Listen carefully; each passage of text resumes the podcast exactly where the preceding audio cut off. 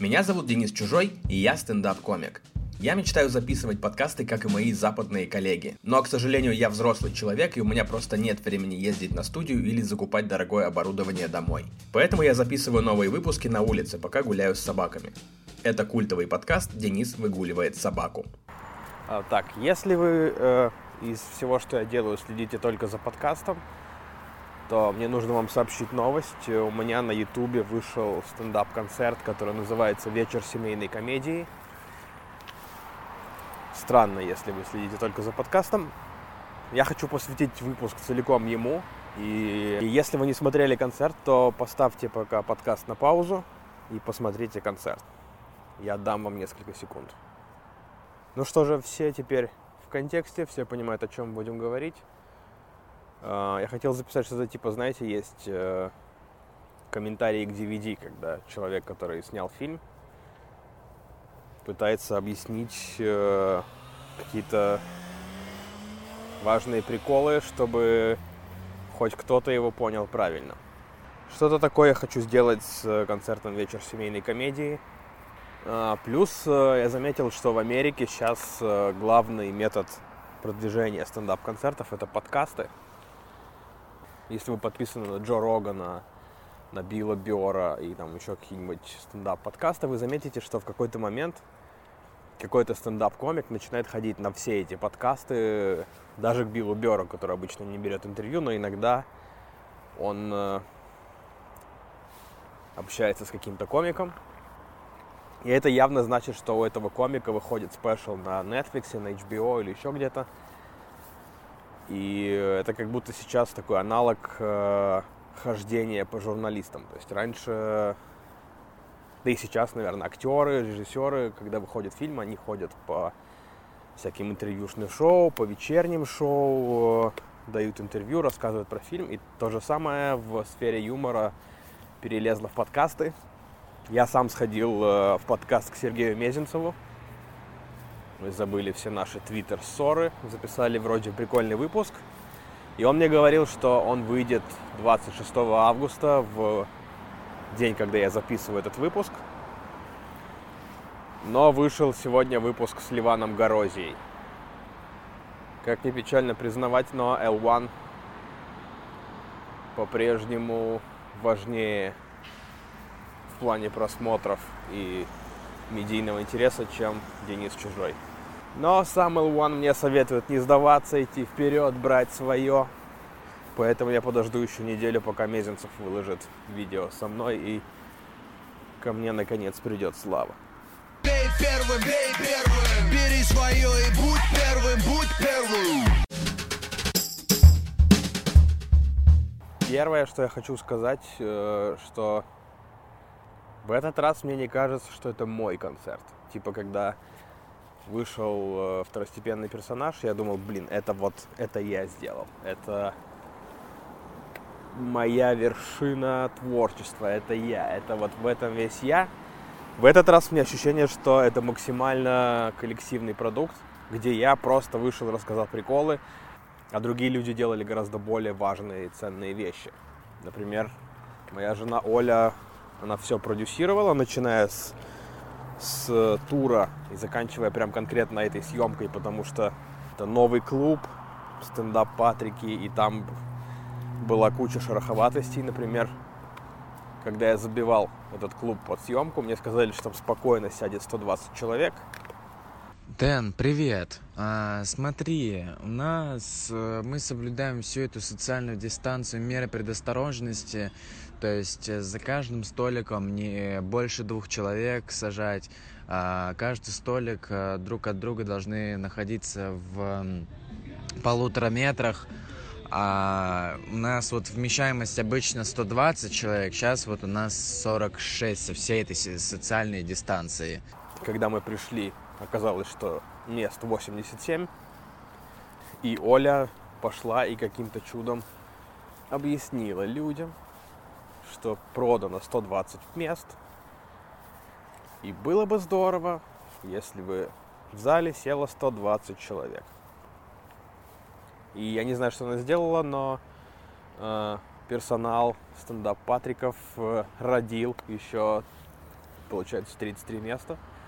Не знаю как, но сели все зрители, по-моему. Еще Оля выступила художницей по свету или осветительницей, я не знаю, как это правильно назвать.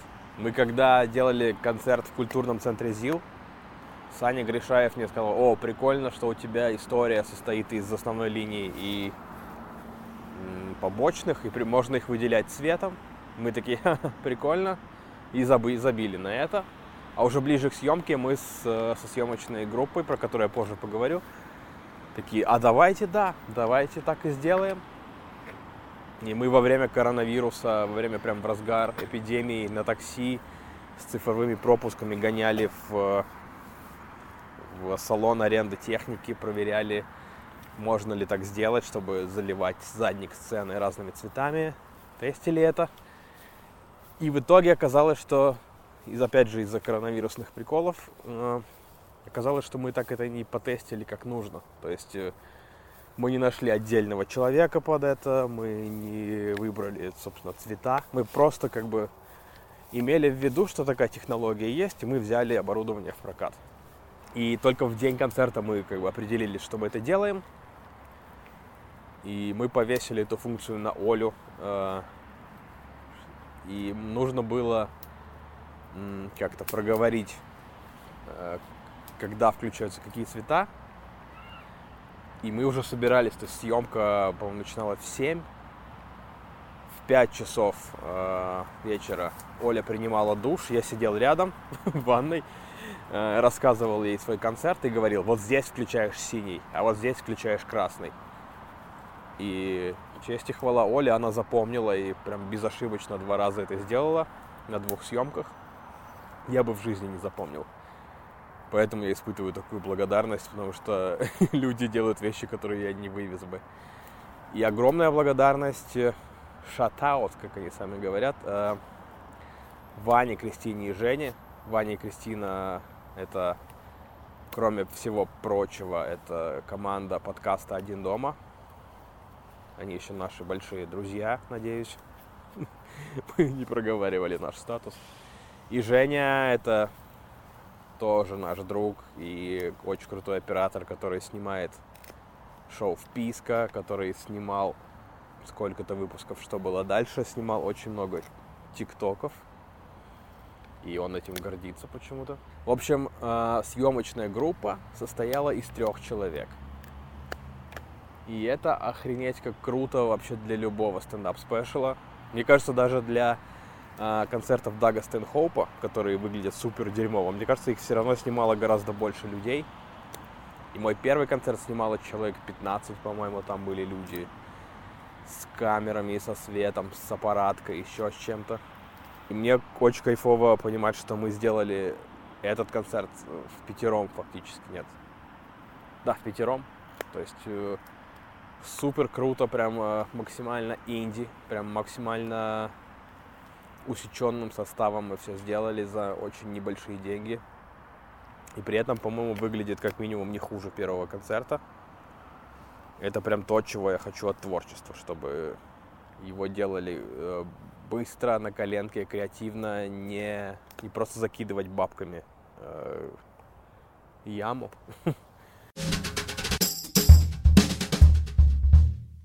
Я, по-моему, знаю только десятую часть трудностей, которые, с которыми столкнулись ребята, когда снимали. Кто-то ронял им камеры и зум, на который записывался звук. Что-то еще происходило. Слава богу, от меня требовалось только выйти и рассказать шутки я в целом справился. И я поэтому испытываю огромную благодарность за то, что люди вокруг сделали всю остальную более сложную, более важную работу. Интересно, что э, на утро после того, как мы выложили концерт, мы с Олей не испытывали ничего, кроме какого-то подавленного состояния, какой-то просто печали, потому что мы это не могли объяснить, но как будто мы оба жили в какой-то парадигме, что мы вот выложим концерт и жизнь изменится. Типа, я даже, мы даже не проговорили, что должно измениться, но мы прям были уверены, что все изменится. Что Не знаю, что, позвонят с Netflix, скажут, Денис, были на Ютубе, мы из тех 40 тысяч, кто посмотрел первыми, давай как нам, приезжай в Лос-Анджелес подписывать договор. У тебя же ИП, приезжай подписывать договор, будем теперь выпускать спешлы на Netflix. Это или там, не знаю, что позовут на ТНТ, что выше Netflix. Э, это нас вообще не, уже не интересовало ни в, каком, ни в каком виде. Короче, мы ничего особо не планировали, ничего не хотели, но ничего не случилось, и мы расстроились. Это очень странно, странное ожидание какое-то, очень странное состояние. Мы прям по ходу дня мы делали какие-то дела, Оля работала на своей работе, я работал на своей. И мы несколько раз встречались и такие, э, почему нам грустно? Почему мы не, не испытываем кайфа? Почему грустим? Мы не могли понять. Как будто, наверное, как будто нас э, слишком настроили на какой-то оптимистичный лад отзывы э, людей после живых концертов, когда люди подходили и говорили, это круче первого концерта, это круче. Сейчас я понимаю, что просто не нужно ориентироваться на эти отзывы. Они приятные, они очень крутые. Очень клево, когда к тебе подходят люди и говорят добрые слова. Это, наверное, лучшее, что может быть в стендапе. Но на это не надо ориентироваться, потому что ну, тебе же никто не будет говорить плохие вещи после. Ну, типа, если человеку не понравился твой концерт, он, э, скорее всего, будет стараться побыстрее выбежать из э, бара или клуба или концертного зала и поехать напиться или посмотреть спешл Руслана Белого.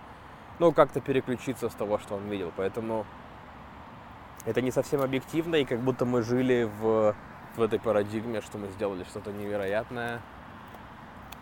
Мы сделали просто классный концерт, и мы расстроились с нихера. Вот я что хочу сказать.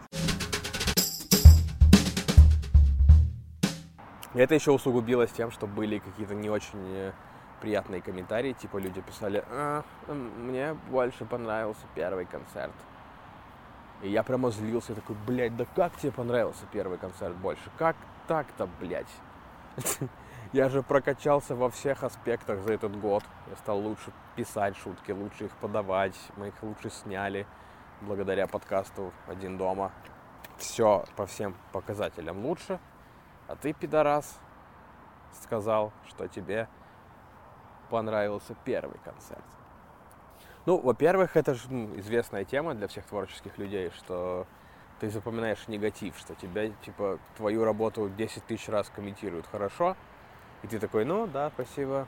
И один раз комментируют плохо, и ты потом несколько ночей спишь, и у тебя снится этот комментарий. Типа, а, я же бездарность, это же... Я не нравлюсь всем. Типа, в смысле, нравлюсь не всем. Это вот важное какое-то открытие для творческого человека, что оказывается твое творчество не идеально, что оно нравится не всем, что есть люди, которым не нравится. Как так? Как, мож... как так оказалось, что ты не, не само совершенство? А потом ты как будто задумываешься, что кто ты, Путин, что ли, чтобы надеяться всем нравится. Типа, только Путин, э, э, ну, Лукашенко, да, давайте более актуальный пример. Лукашенко уверен, что он должен нравиться всем, что не должно быть второго мнения. Это ведет к насилию, так о себе думать. Ну, типа, я пришел потом к мысли, что, а, нормально нравится не всем. Э, ну, типа, когда ты пытаешься нравиться всем, ты теряешь вообще весь, весь свой шарм, весь свой кайф. Знаете, как есть маленькие независимые кофейни и есть Starbucks. И маленькие независимые кофейни делают разный кофе, и он бывает э, максимально странный, какой-то кислый, горький. Но у этого есть свои фанаты, которые стараются. Знаете, есть в Питере кофейня Mad Espresso Team.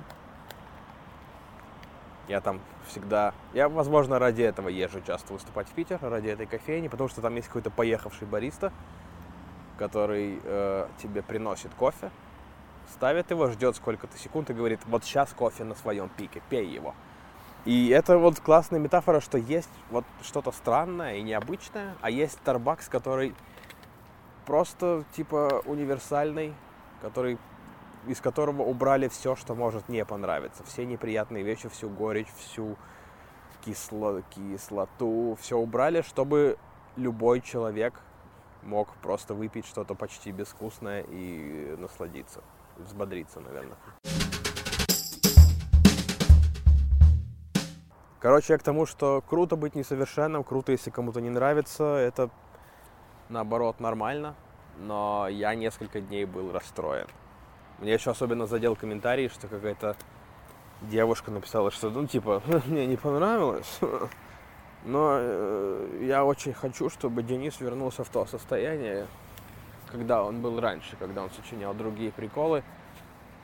И я прям, я подумал, блядь, нет, я очень не хочу возвращаться в то состояние.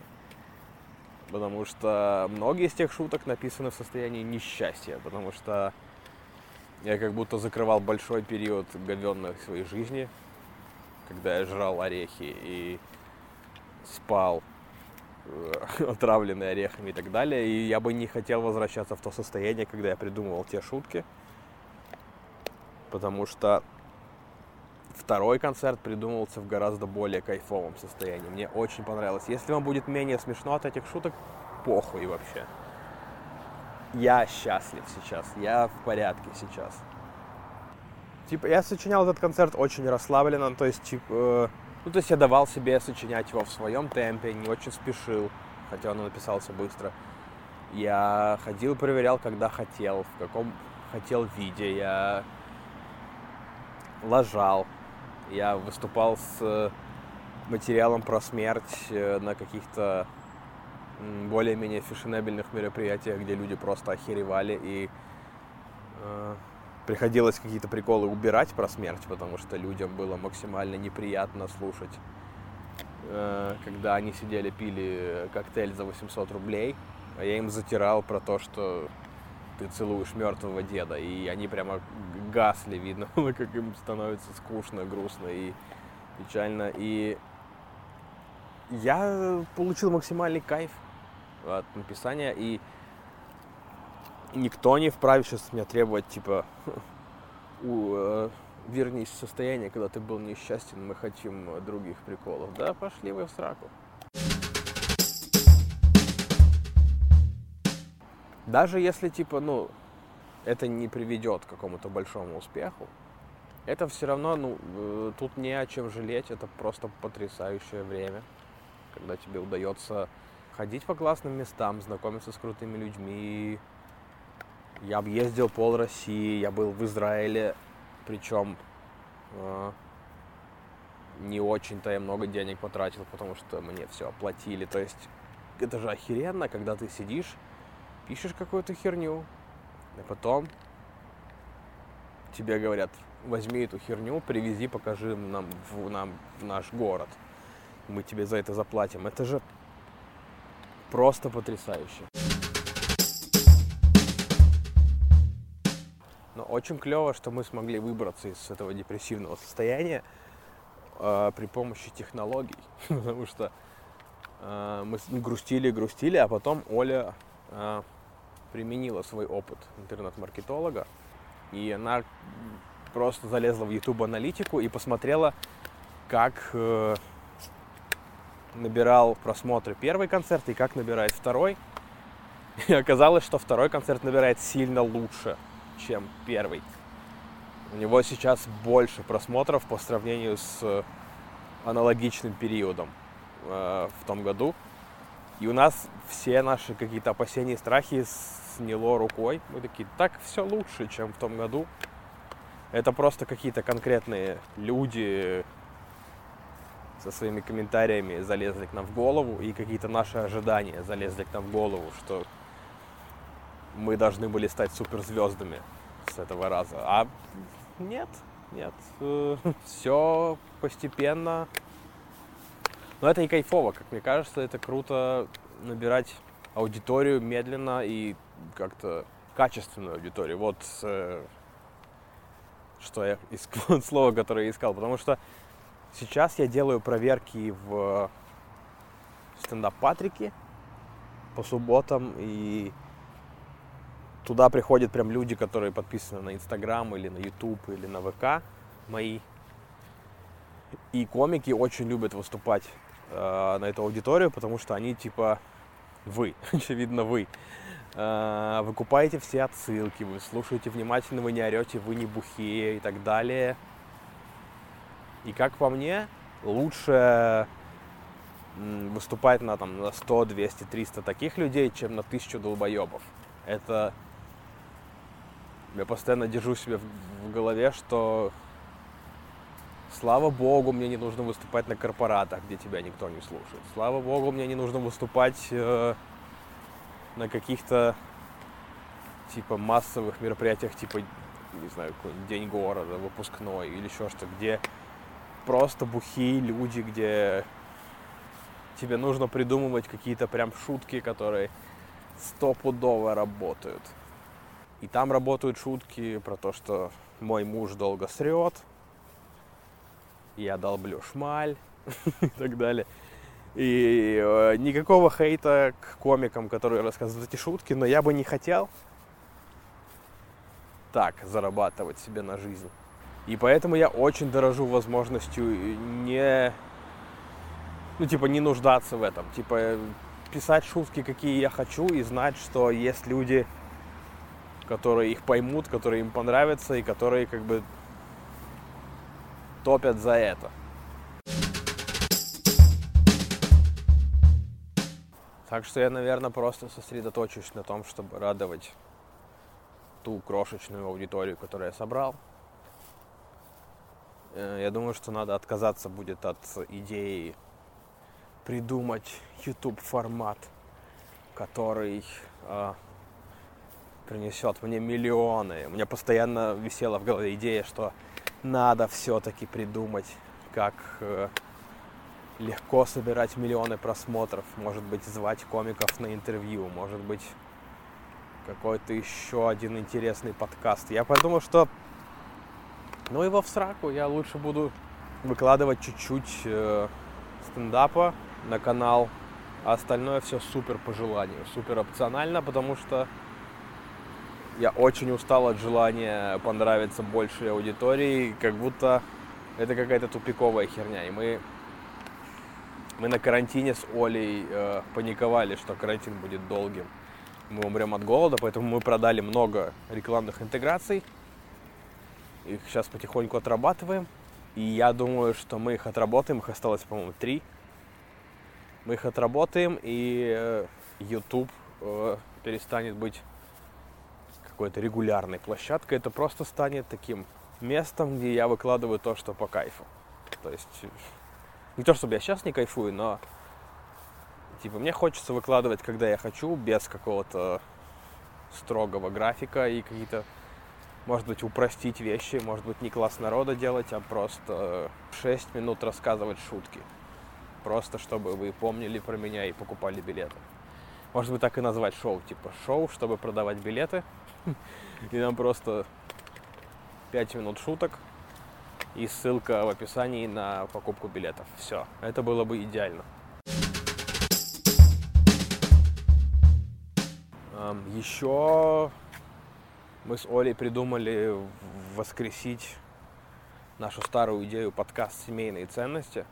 Мы его когда-то делали на Ютубе, как-то он вышел тогда не очень продуманным и плохо снятым, и как-то его аудитория не очень приняла. Сейчас мы решили, что мы его сделаем в, аудио, в аудиоформате. Мы уже записали пилот, я его плюс-минус смонтировал. Сейчас мы ждем, пока нас выпустят на площадке, пока нам нарисуют картинку и так далее. Мы выпустим в iTunes. И э, мне понравился первый пилот. Он прям такой гораздо ближе к тому, как он был задуман. Мы берем по проекту в каждом выпуске мы берем какую-то семейную ценность и ее обсуждаем. Типа, почему... Скорее всего, будем говорить, почему Нет, почему это для нас не актуально? Почему мы не заводим детей? Почему мы не деремся? И так далее. Первый выпуск будет про ипотеку, про то, что мы взяли ипотеку, и теперь на ближайшие 30 лет мы точно вместе. Короче, не знаю, какой из этих выпусков выйдет раньше, этот или первый выпуск семейных ценностей. В любом случае, я в описании добавлю ссылку на новый подкаст. Надеюсь, что вы кайфанете от него. Сейчас я вставлю фрагмент. Моя мама, возвращаясь. Она, э, когда мы, получается, поженились и съехали на отдельную квартиру, она сказала, а что вы, вот ты ж так старалась, все сделала, чтобы привезти из Пристини, вот та-та-та, та-та-та. Я говорю, мам, ну, ну мы же взрослые люди, мы, ну, типа, ты что, мы в панельке живем, у нас картонные стены. Я, а я не понимаю. И я, ну, пыталась как-то ей намекнуть, она меня разбесила. Я говорю, ну а сексом мы как будем заниматься? Она, там мы дверки закроем. Я говорю, а, типа, был вообще до этого другой вариант. То есть ты, типа, думала, что... Ну, если хотите, то закроем, окей. Если вы такие консерваторы... Можете даже кота выгонять, господи. И на этом все. Э, я очень всегда переживаю, что получилась какая-то сумбурная херотень. Я надеюсь, что я спасу монтажом, перебивочками и еще чем-то. Э, слушайте подкаст э, там, где вы его слушаете. Если вы слушаете в Apple подкастах, то поставьте пятерку. Если слушаете в Яндекс Музыке, Spotify, Кастбоксе, то просто кайфуйте. А, нет, в Кастбоксе можете оставить классный комментарий. Я слушаю теперь тоже сам в Кастбоксе. Castbox это называется? Эм... Да, это Castbox. А, там можно оставлять комментарии к подкастам. По-моему, единственное место, где это реально очень прикольно иногда почитать, что люди пишут под подкастами. Можете писать мне, я отвечу, потому что я перелез в Castbox. Сейчас будет маленький сегмент, который я запишу только для подписчиков Патреона и Boosty. Не то, что там что-то супер важное, просто имейте в виду, что есть вещи, о которых я вам не говорю. Вот. И там же уже лежит пилот подкаста «Семейные ценности». Если вы нетерпеливые, то можете найти в, описании ссылки на Patreon и Boosty и послушать уже сейчас. Это был культовый подкаст «Денис выгуливает собаку». Вы можете поддержать нас тем, что поставите хорошую оценку в приложении Apple Подкасты или проспонсируете нас на Патреоне, взамен получив бонусный контент. Но можете ничего из этого не делать, потому что у нас свободная страна.